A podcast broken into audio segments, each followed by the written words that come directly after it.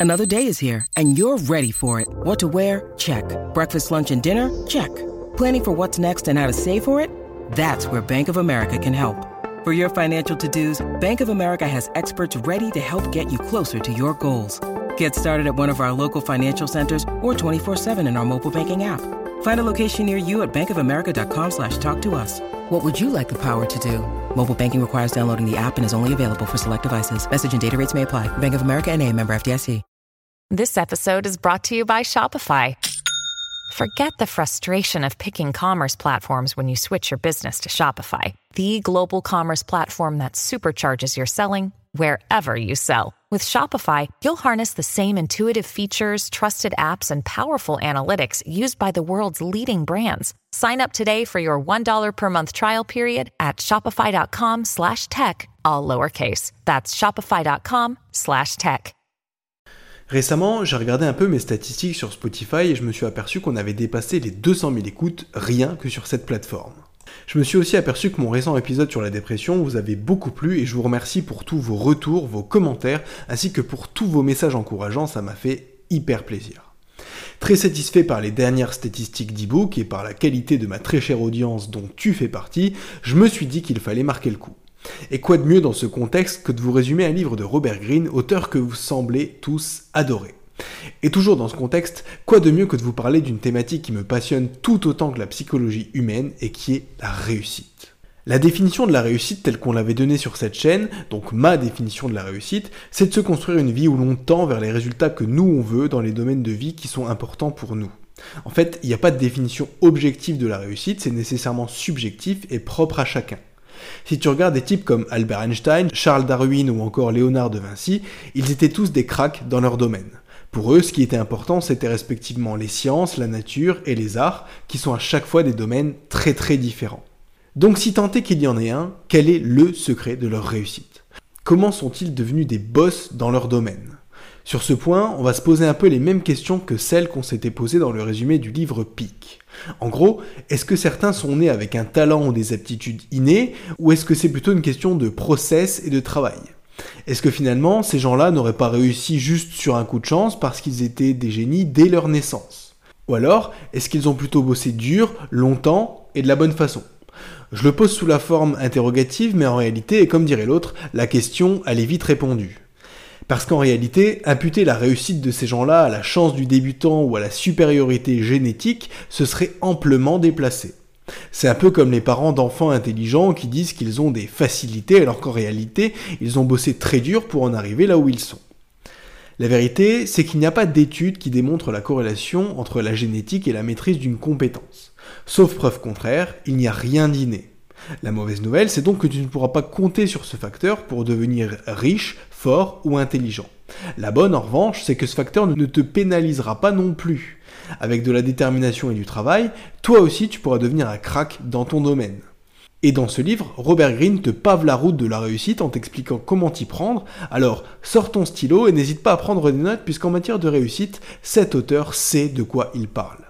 Dans ce livre, il t'expliquera comment trouver ton pourquoi, comment découvrir et développer tes passions, ta vocation, comment te trouver des mentors ou encore comment développer ton intelligence sociale. Bon, pour introduire un peu ce qu'on va dire aujourd'hui, commençons par une petite définition de ce qu'est l'excellence. Dès lors que, dans une situation précise, tu te sens complètement à l'aise avec toi-même et ton environnement, alors félicitations, tu as atteint l'excellence. Par exemple, si tu te sens à l'aise en public, que tu ne ressens plus de stress quand tu dois parler face à une audience et que ton public ne t'impressionne plus, alors c'est que tu maîtrises cette compétence, que tu excelles dans cette compétence. Mais en revanche, quelqu'un qui est un bon orateur n'excellera pas nécessairement dans ses autres domaines de vie. Donc la réussite, l'excellence, c'est plutôt quelque chose qu'on va analyser par secteur et par domaine de vie. On ne regardera pas forcément la big picture, comme ça aurait été le cas avec beaucoup d'autres notions en dev perso. Mais au fond, à quoi ça sert d'exceller dans un domaine? Pourquoi est-ce qu'on se contenterait pas d'être un peu moyen dans tout? En fait, une fois que tu as atteint ce fameux palier de l'excellence, tu auras la possibilité à la fois de gagner beaucoup d'argent et aussi et surtout, tu auras cette satisfaction de faire ce qui te fait vraiment vibrer. Parce qu'on ne devient pas bon dans un domaine si on n'est pas un minimum passionné par ce dernier, ce qui au final rejoint un peu la notion d'ikigai pour ceux qui connaissent. Pour reprendre l'exemple d'être un bon orateur, il suffit de regarder des types comme Oussama Hamar pour se prouver que ce que je viens de dire est vrai. Quoi qu'on pense du bonhomme, il touche une fortune pour chaque conférence qu'il donne et en plus, c'est un truc qu'il adore faire. Il est donc épanoui et riche simplement parce qu'il est excellent dans son domaine, qui est le storytelling. Robert Greene, lui, est super fort dans des domaines comme les neurosciences, les biais cognitifs, et il a aussi beaucoup étudié euh, la réussite de personnages historiques.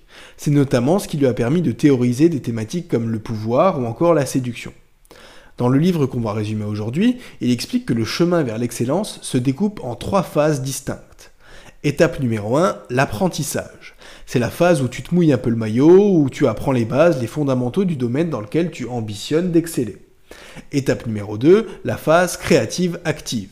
À mesure que tu deviens familier avec ta thématique et que tu as investi du temps, tu commences à comprendre des trucs que les autres ne comprennent pas et à théoriser le sujet pour mieux le cerner et pourquoi pas l'enseigner à d'autres personnes. Et enfin, troisième et dernière étape, l'excellence.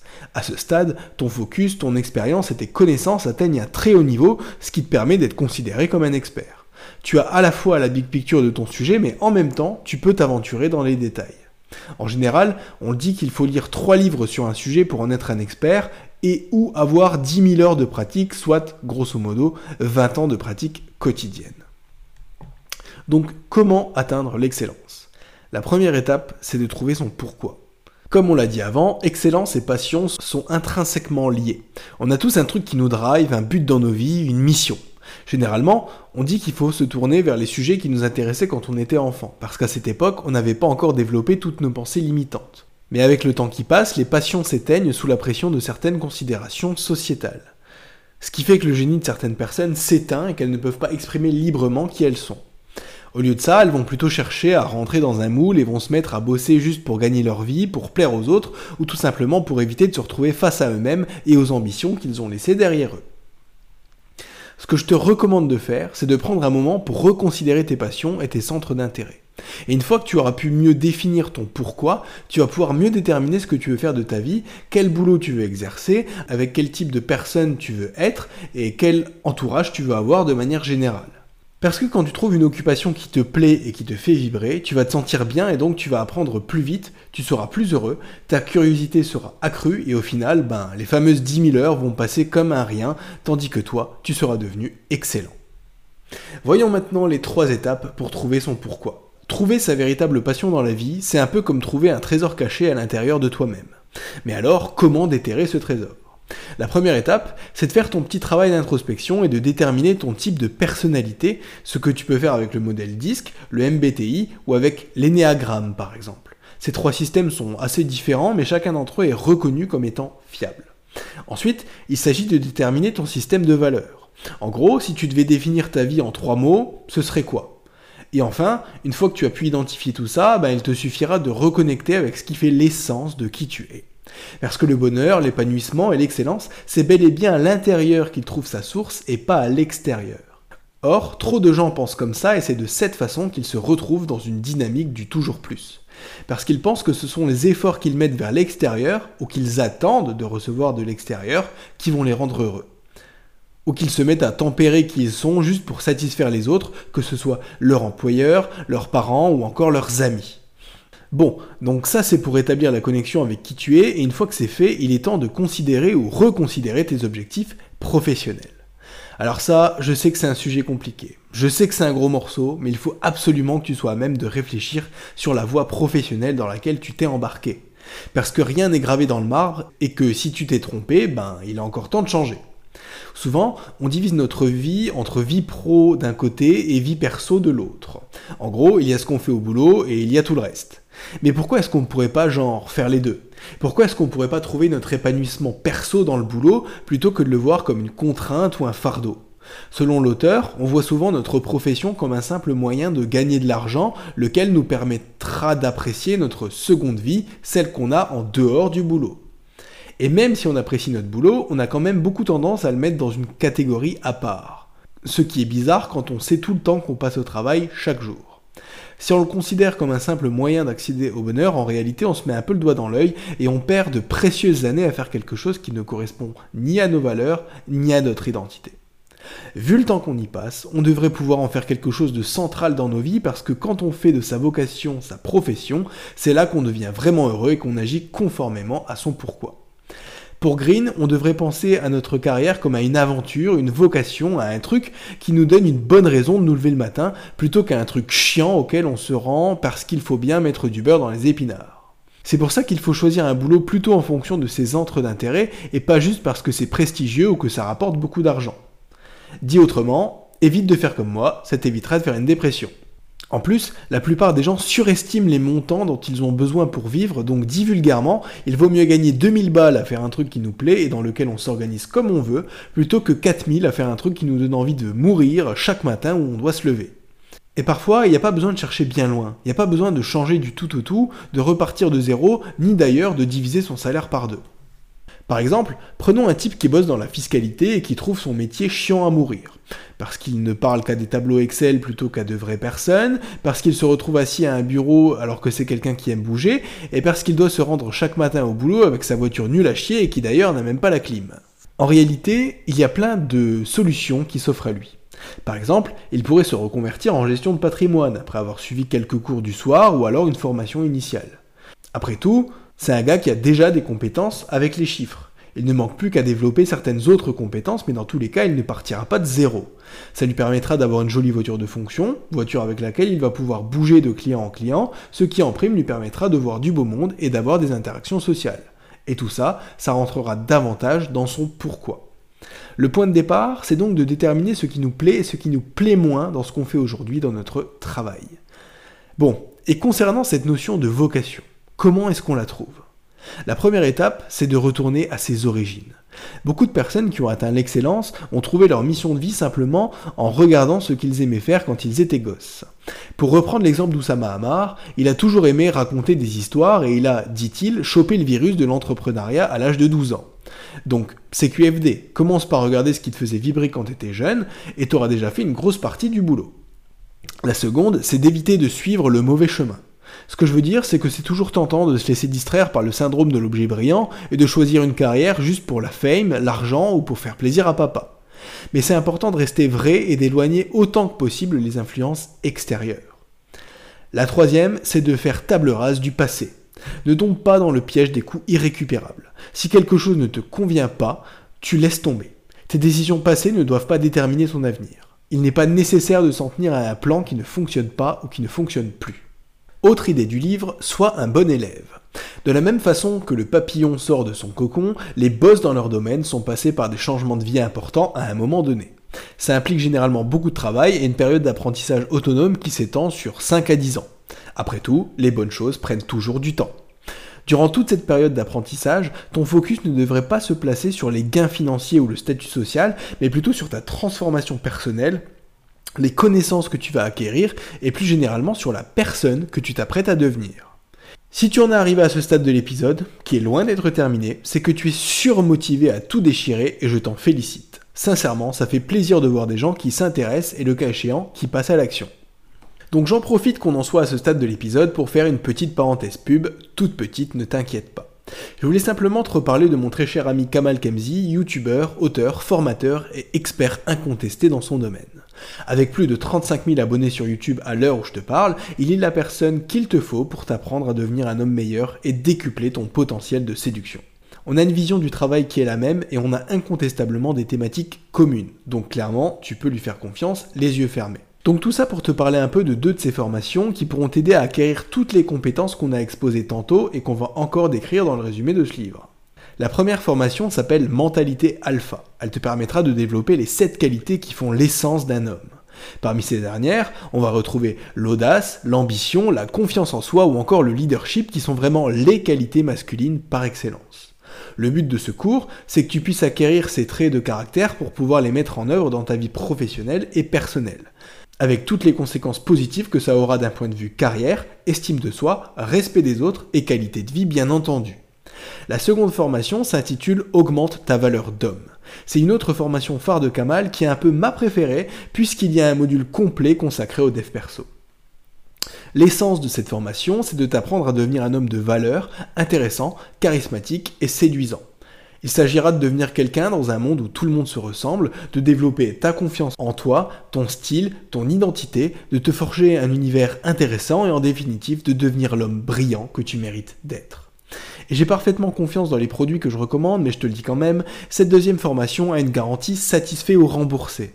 Ça veut dire que si tu n'as pas de résultat sous 90 jours, tu peux en obtenir le remboursement, donc tu n'as pour ainsi dire rien à perdre. Mais puisqu'on parle de prix, Kamal, c'est pas un gars qui vend des formations à 997 euros avec zéro contenu. Pas du tout. Et c'est d'ailleurs parce qu'il est honnête que je te recommande ces contenus, payants mais aussi gratuits d'ailleurs. Parce que les deux formations dont on vient de parler sont hyper quali et ont un prix de base respectivement à 99 et 119 euros que tu vas même pouvoir payer en deux fois si tu le souhaites. Et bien entendu, puisque tu as la chance, l'honneur et le privilège de faire partie de mon audience, tu pourras bénéficier d'une réduction exceptionnelle de 10% en passant par mon lien affilié et en appliquant le code ebook 10. C'est quelque chose qui est encore en phase de test pour le moment, donc je te conseille de prendre une décision assez rapidement pour ne pas passer à côté de cette opportunité qui n'a pas vocation à perdurer indéfiniment. Surtout que le prix est dérisoire par rapport à la valeur fournie, parce qu'en développant toutes ces qualités masculines, tu vas nécessairement obtenir du résultat, et dès lors, le prix de la formation sera vite amorti. Ceci étant, je ne te pousse pas à l'achat, je sais la décision que moi je prendrai, mais ça se peut aussi que ta vie te convienne comme elle est et que tu aies lancé cet épisode par simple curiosité, auquel cas c'est juste trop bien. Quoi qu'il en soit, je te mets tous les liens qui conviennent en description de cet épisode, et clap, c'est la fin de cette parenthèse pub. Autre idée de ce livre, trouve-toi un ou plusieurs mentors. La vie, c'est court. T'as assez peu de temps finalement pour faire les choses que tu veux, alors au maximum, fais en sorte de te faire aider pour aller jusqu'à deux fois plus vite. S'il n'y a pas de mal à apprendre par soi-même en lisant des livres ou en suivant des cours en ligne, avoir un mentor, ça peut faire toute la différence parce qu'il peut adapter ses enseignements à tes besoins, ce qui rend l'expérience d'apprentissage à la fois plus rapide et plus personnalisée.